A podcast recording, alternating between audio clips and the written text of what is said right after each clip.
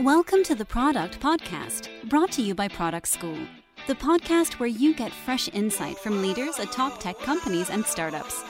Remember, you can learn product management in person at our 15 campuses worldwide or study with us online. Visit productschool.com to learn more about our courses. You can also hang out with the leaders from these podcasts at our hundreds of annual events and catch us at ProductCon, the world's largest PM conference that takes place every year across the United States and in London. Hi everyone, uh, I'm Rapha Cohen and I run product for Waze. Uh, I'm psyched uh, to be taking part in ProductCon this year. Um, still a bit stressful, I must say, um, even though the circumstances are a bit particular to say the least, I'll uh, do my best to make this lecture insightful for you. All right, so frameworks rock. After engineering school, I discovered business framework uh, like Porter's uh, Five Forces and Hambrick and Fredrickson Strategy Diamond, and I fell in love with them. So don't judge me for falling in love with something uh, so apparently boring. I realized that a good framework truly accelerates thinking and it could compensate for my laziness, lack of intelligence, shortage of creativity, uh, and more generally to avoid the psychological biases that plague our lives. Uh, so every morning, my wife would ask me how I slept, and the wheels would start spinning in my head. Okay, these are three main factors for sleep quality: time, comfort, number of wake ups. Uh, how did I do on each dimension? And of course, ultimately, I would just answer, "Great, thank you. How did you sleep, honey?" But that's just because I had a basic framework for how not to make her hate me or something. So I don't mean to educate such an illustrious crowd about the value of setting good OKRs. Really, if your team doesn't take OKRs seriously, do something about it. Read the OKR Bible from John Doerr whatever, and you'll see your life will get so much better. So, having grown up not only in startups, but also at Intel and Google, which are like the Jerusalem and Rome of OKRs, uh, I even set OKRs for my personal life with high level objectives I deem as important, like be a healthy person, and measurable key results. Run 10K in 45 minutes, sitting rate at desk below 40%, etc., etc. So the beauty of OKRs is that they connect high-level holistic objectives with measurable and indisputable achievements. So unfortunately, OKR's usefulness depends on what you're using them for. They're fantastic for organizations, teams, individuals, but when I started my journey in the product management business, I quickly realized they lacked a few important characteristics uh, to be truly useful in products and in future development.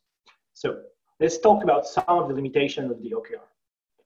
First, OKRs don't really tell you how you connect your objective and your key results. So if, for instance, you have a laudable objective around developing, for instance, your relationship with your teenagers, um, you may set a key result of posting a certain amount of Instagram posts on a daily basis so you can impress your teenagers, for instance. Uh, you may even hit this goal, but it's not 100% sure that your objective will be reached. Okay, so that's one problem. Secondly, OKRs don't tell you anything about your ability to hit your OKRs. So I suspect, for instance, that good key result setting might not be useful to me if my objective was to win a gold medal at, uh, in athletics at the next uh, Olympic, Olympic Games, uh, for instance. Um, that's me eating hopes. So, and more importantly, OKRs don't tell you if your objectives actually matter why is it important to achieve this or that objective?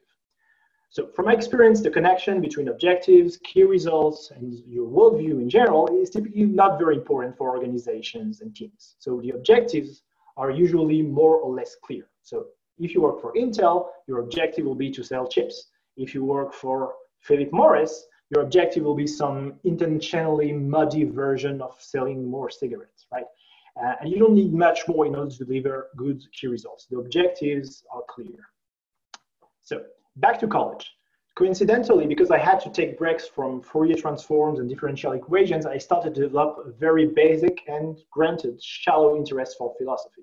And of course, I would start summarizing the books I read into single slide frameworks, just because I could. Uh, I reckon that most 800 pages books from German philosophers could be better explained with less than four rectangles and, and five arrows. So you have Schopenhauer, life swings like a pendulum backward and forward between pain and boredom. Um, Hegel conceives change as a progression of ideas following a known pattern known as uh, dialectics. Uh, Marx and his materialistic conception of history and human societies, etc., etc.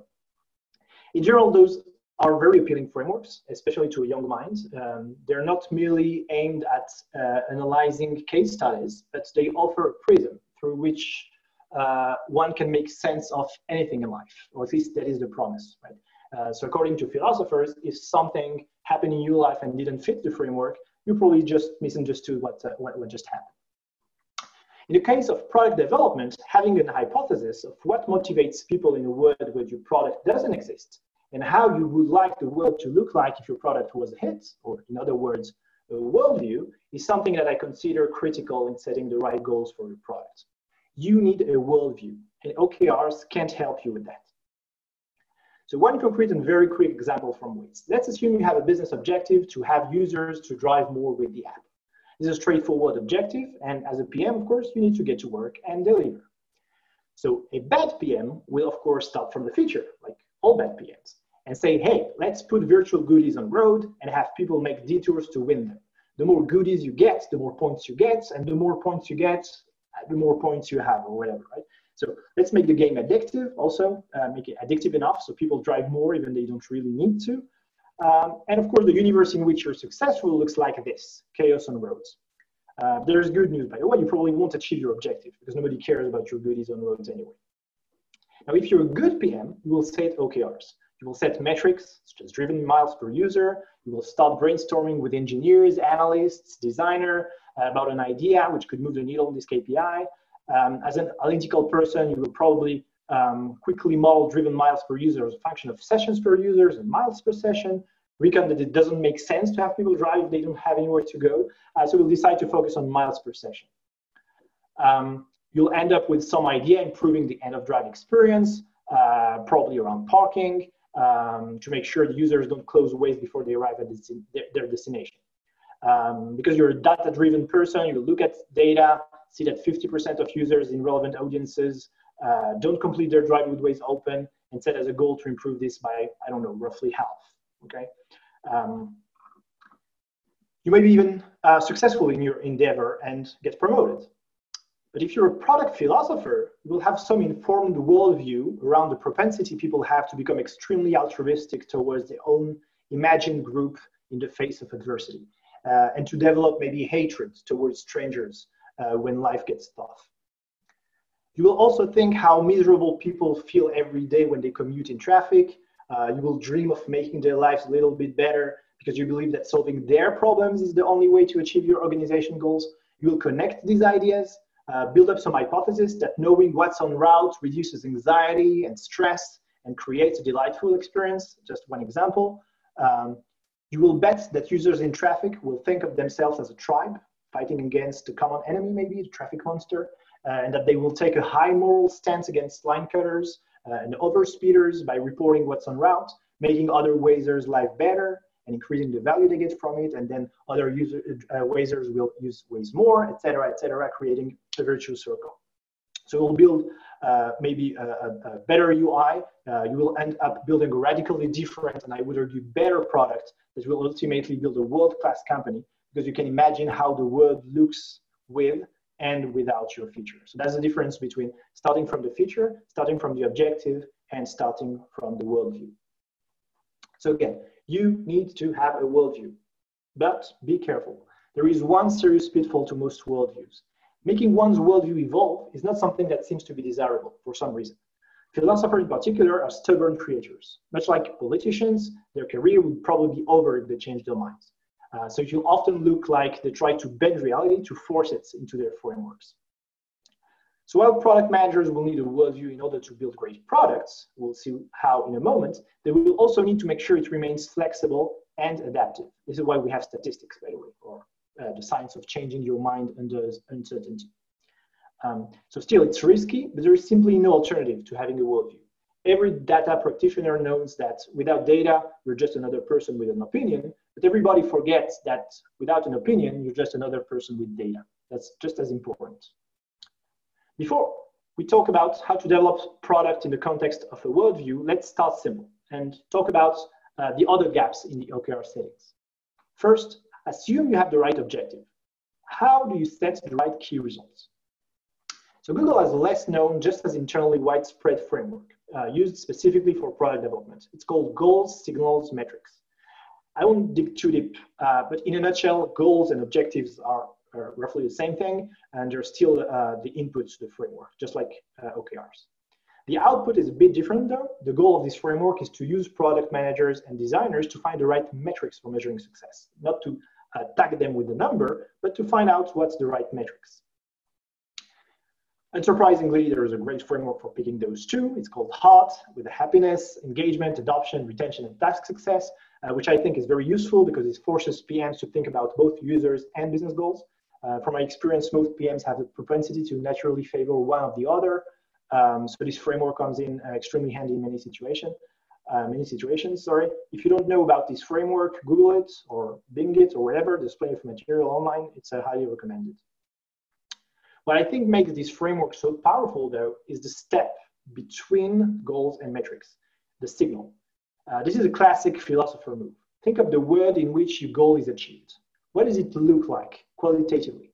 How do people behave? What's the impact on the universe? Uh, for instance, what other problems will it create? Are you happy with this outcome? After you do this, translating the qualitative goal into a metrics become a straightforward exercise.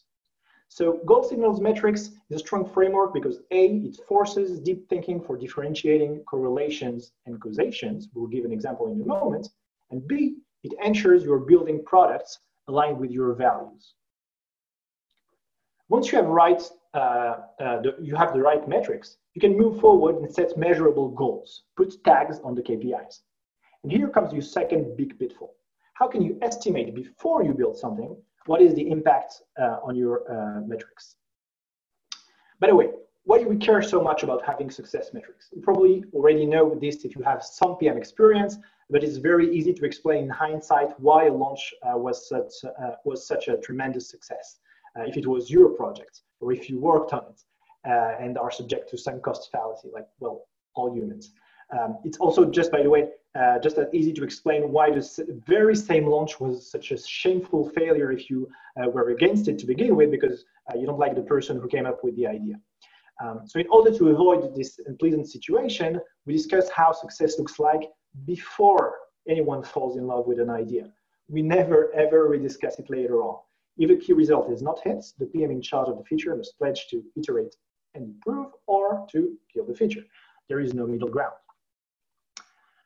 At Waze, we tried to come up with a framework that takes the best of both OKRs and goal signals metrics and improve it uh, uh, further and came up with HOSKR. HOSKR is the template for product philosophers and hence became the literal template of all of our specs. Uh, PMs must fill it in whenever they want to build something. They're free to discard anything that's not relevant to the problem they have in hand, at hand, of course, but they can't skip thinking about it. So like any good framework, it forces thinking, right? Which is the goal. HOSKR stands for hypothesis, objective, signal, key results. With HOSKR, you don't start from an objective, you start from a worldview. So in the context of product development, this worldview is a qualitative growth model. So you're probably familiar with the concept of KPI trees. This is a framework that comes from operations. Uh, it serves as a taxonomy uh, of all the KPIs in a service or a team or organization, trying to understand the relationship between them. Uh, at first, they were aimed at aligning on the terminology to make communication easier uh, across different functions in organizations, but PMs and analysts started using them to uh, plan um, and to set their OKRs. So uh, in this example, for instance, in the classical KPI tree, uh, profit is broken down into two components, revenue and cost. Revenue is subsequently um, broken down into users and revenue per transaction, users into maybe retain and new, etc., etc., until each brand, uh, branch uh, ends at an indivisible KPI that someone in the organization owns, like conversion rate of signups uh, to your service or retention from week one to, to week two, et cetera, et cetera. That's a great start, but it's incomplete. First, uh, in modern businesses, network effects rule the world. So if you want to grow fast, you need to consider compounded effects of growth loops, which means that understanding whether KPI B moves when KPI A moves is not enough you must take into account that if you know what you're doing, A will move B and B will move A, possibly through C or D or E or whatever. So in a straightforward example that everybody uh, knows by now, it takes a driver in some city for Uber to activate a rider there, for instance, but activating a rider will activate another driver with a certain probability. So it's a beautiful framework because in graph theory, you can very elegantly model nonlinear causal effects such as this one. Because the more riders you have, the less likely you are to activate a driver when you acquire a new rider. So how many riders you have to begin with has a critical effect on the model. You can't do that with a KPI tree. So A, when you build a model of how the different actions of your product interact, build a graph, not a tree. The second problem with the KPI trees framework is that it tells us nothing about the force that makes KPI B move when KPI A moves. So take away B. Think about those forces and be explicit about them when you build your growth model. This is how your actions or product actions are connected to the world, to the universe. So remember, this model, which is your worldview, this KPI graph, doesn't need to be perfect or to fully reflect reality. The more it is, the better your decisions will be, of course. But PMs being in a business of decision making, there is no such thing as not making a decision. Not making a decision is a decision, right? So as opposed to generalist philosophers, product philosophers have to do everything to make their worldview evolve through constant experimentation and A-B testing uh, using the marvelous tool uh, that we call statistics. So this is an example of KPI graph we have at Waze. Every node in the graph is an action, every edge is a value proposition. Values are values because of you know the laws of physics, not because of your product or anything you're doing. So in short, the graph is your worldview. Maybe next year, if I'm invited again, uh, I will talk more extensively about KPI graphs. Uh, in the meantime, our heads of analytics, which uh, whom I uh, developed this KPI graphs framework with, uh, will publish a post on Medium so you can learn uh, more about it. So now you have a compounded growth model. KPI graph, or what I call a worldview, that changes every time you learn something new about the world and when you introduce something new into the world, like the ability for users to plan their next trip with Waze on the web or whatever, for instance. You constantly run experiments to validate that those effects apply, to what extent, and to separate correlations from causal effects. Whether you're planning for um, specific feature or not, at every point in time, your organization has analysts working on refining your compounded growth model turning the qualitative model you have in mind, your worldview, into a quantitative one, understanding the relationship in, in between those KPIs, and keeping your worldview up to date. So now you express an hypothesis on the relationship between some action and the value to the user or to the business. You are fully aware of the implication it has on the other user actions and how it impacts other KPIs because you have a model. Armed with this broad understanding and happy with the hypothetical universe you're about to create, you set your qualitative objective, just like in OKRs. Now you imagine a universe in which your hypothesis is validated, and an alternate one maybe in which it's not. How do they differ? What happens in each one of them? Which metrics from your HEART framework move and in what direction? Now your hypothesis is validated. KPI A moved by X percent. You feed this into your model, your graph converges to another equilibrium point that you like better. So now you're still happy, you still want to do this, to develop this feature, move forward and don't stop until one of the following happens. Either the universe you wanted to create becomes a reality. Now you're happy, you strengthen your worldview, and you move on. Or you have updated your model and your understanding of reality and proudly killed the feature.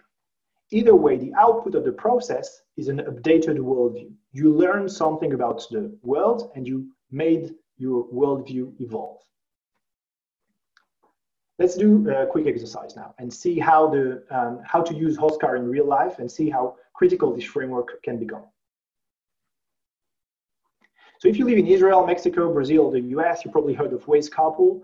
Uh, in a nutshell, the idea of this service is to match people commuting in the same direction so they can share a ride, enjoy a better commute, save gas money, etc., etc. even significant time in markets where driving restrictions such as, uh, as HOV lanes apply. Uh, as a company, our goal is to allow for society to end traffic without having to build more roads, uh, which as we know is a futile objective. Uh, uh, Lewis Mumford famously said to explain the concept of induced demand that building more roads to prevent congestion is like a fat man loosening his belt to prevent obesity.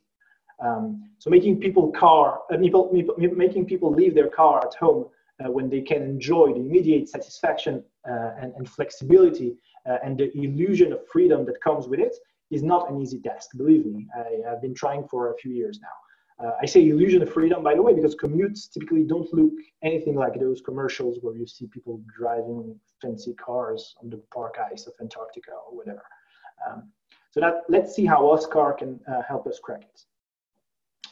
So start with regular OKRs. You're PM on carpool, and you notice that 65% of rides in carpool happen between a rider and a driver who already carpooled together in the past. The next, what I call. Uh, as always, when I want to make a point, by the way, I'm making up numbers here. So like a good PM, you're data-driven, user-centric, so you decide to set uh, as an objective to make the experience flawless for historical pairs of carpoolers. Being so fundamental to the overall experience, you define this flow as a critical user journey. Um, maybe you conduct some UX research to get insights on how people get to their past carpoolers, how do they reach out to them, uh, what are the friction points, uh, how you can remove them, etc., etc. So now you decide to build a new features, uh, favorites, um, maybe. So it allows users to bookmark their past drivers so they can easily find them and request rides from them.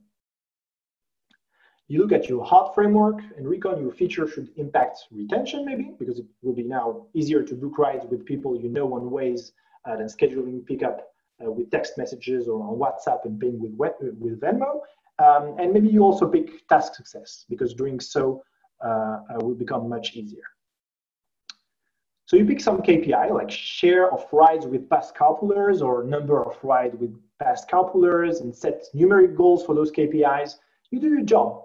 Uh, you want to start building the feature, you review the spec with your uh, chief product officer, and you get sent to the HOSKR and come back. And this is why. Now you do the same exercise with HOSKR. With HOSKR, you already have a worldview before you start thinking about your feature and before you looked at this particular data. And here it is. You understand that in carpool, your currency is trust. Trust between people who don't know each other and quality of service, the liquidity in the network which allows you to rely on Carpool as a commute solution. Can you rely this, rely on Carpool as a day-to-day commute solution? So you talk to many users. In fact, you are yourself a heavy user. Uh, you use Carpool every day. You are data inspired, and you know that the most critical friction point in Carpool is the let's call it the, extension, the existential anxiety people feel under uncertainty. Um, they send a ride request, and they have no idea whether the driver will accept the request or even if the driver is planning to drive at this particular time on this particular route. So worse, they could be experience, they could experience the um, unbearable feeling of being ignored, like on the dating app. Uh, they like someone so much they want to share the most stressful time of the day with them and, and commute with them, and this person doesn't even care to reply. This is really stressful. So of course users will tend to request rides from people who they already met. Of course they will reply, uh, they know them, so of course they would ignore you, uh, and you can even guess when they will reply, in the evening, uh, a few minutes before the ride, etc., etc. So you understand and you realize this data, you observe, you observe this data because of your inability as a product manager to create a predictable experience for riders. It's not a goal, it's not um, user needs. This is um, something that reflects your own failure to create a good experience. So again, remember, this is the worldview you built in years of building features and running experiments for your product. It may not be accurate. Uh, in fact, it probably won't be because you know life is hard. It does guarantee, though, to improve with time. Every time you launch something, you learn something, and your worldview evolves and improves. More importantly, it does guarantee that everything you do across the organization pushes in the same direction in a cohesive manner. So it might not be the uh, right direction, but at least you won't have uh, different features pulling in different directions. So being a philosopher, you know what the data you looked at means. People tend to request rides from past carpoolers, not because this is the best experience one can imagine, but because it's a signal you're doing a poor job at building trust and predictability uh, in an interaction between strangers. So what you need is to address this uncertainty and alleviate this anxiety. So get started with, uh, with your HOSKR. H, your feature hypothesis goes as follows. By allowing drivers to pre-approve incoming ride requests in exchange for a small financial upside, we will create a superior experience for riders. What you're doing basically is you want to build, uh, I took as an example, Airbnb's instant booking, uh, if you've heard of, uh, but just for couples. O, your objectives. First objective is driver-centric. for the driver to fully utilize my car and save more money. Drivers are able to pre-approve riders willing to join their trip in exchange for increased payments of X dollars. Rider-centric objective. I can relax and book my commute. Riders are able to uh, instantly join the ride in exchange for increased payments of Y dollars. Business-centric objective. X is smaller than Y. That is, we can monetize this feature. Signal. In a world with such a feature, many drivers won't be interested. They're here for the social experience and the money matters less to them. However, a fraction of our drivers are much more concerned with savings. They will try to maximize their uh, earnings and will fast mark themselves as available before they start getting incoming requests, earlier and earlier and earlier. Um, when such riders are, are, available, maybe riders flock them in masses. They love this experience and they prefer instant book uh, rides uh, uh, compared to any other uh, offer they have on the list. When they're not, some of those very same riders won't even request a ride. They will churn from the service and they will take their car to work. Okay, so those are the signals that you're successful with these features. KR, you pick up your metrics. You translate your signals in measurable targets. Uh, so those will be mainly around happiness and adoption. Uh, you use your KPI graphs to set high impact targets for a small subset of rides and aim at increasing the subset in time because retention of those users is higher than average. Um, we expect those pre-approved rides to beat rides with past carpoolers every single time, all things being equal.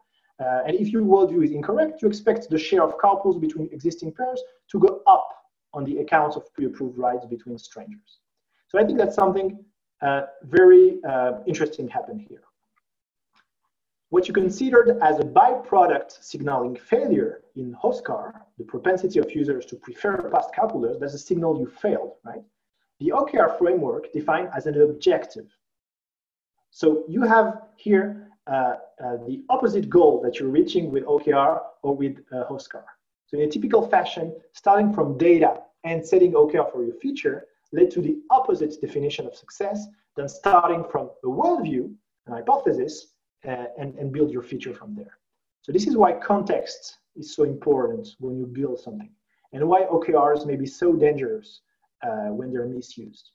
They might you know, even end up destroying your business. Just as an example, you'll set as an objective something that is uh, actually a signal of your uh, failure. So to conclude, I believe um, the difference between good and great uh, product managers lie in their ability to form a cohesive view of the interactions between the actions allowed by their product and the universe. So be a product philosopher be an expert in statistics, in machine learning, in UX design, in finance, that goes without saying. But don't forget to learn about cognitive evolution, about sociology, about history, about anthropology, etc., etc. Build a worldview, build product that impacts it uh, positively. Uh, if the world surprises you and uh, the outcome is different than uh, what your model predicted, adjust your worldview and try again. Um, I will hopefully write a post about uh, HOSKR on Medium uh, follow me on LinkedIn, on Twitter if you're interested in learning more. Thanks for bearing with me and have a fruitful ProductCon 2020. Thank you, everyone. Thank you for listening to the Product Podcast. If you like this episode, don't forget to leave a review on iTunes. For more product insights, head over to productschool.com.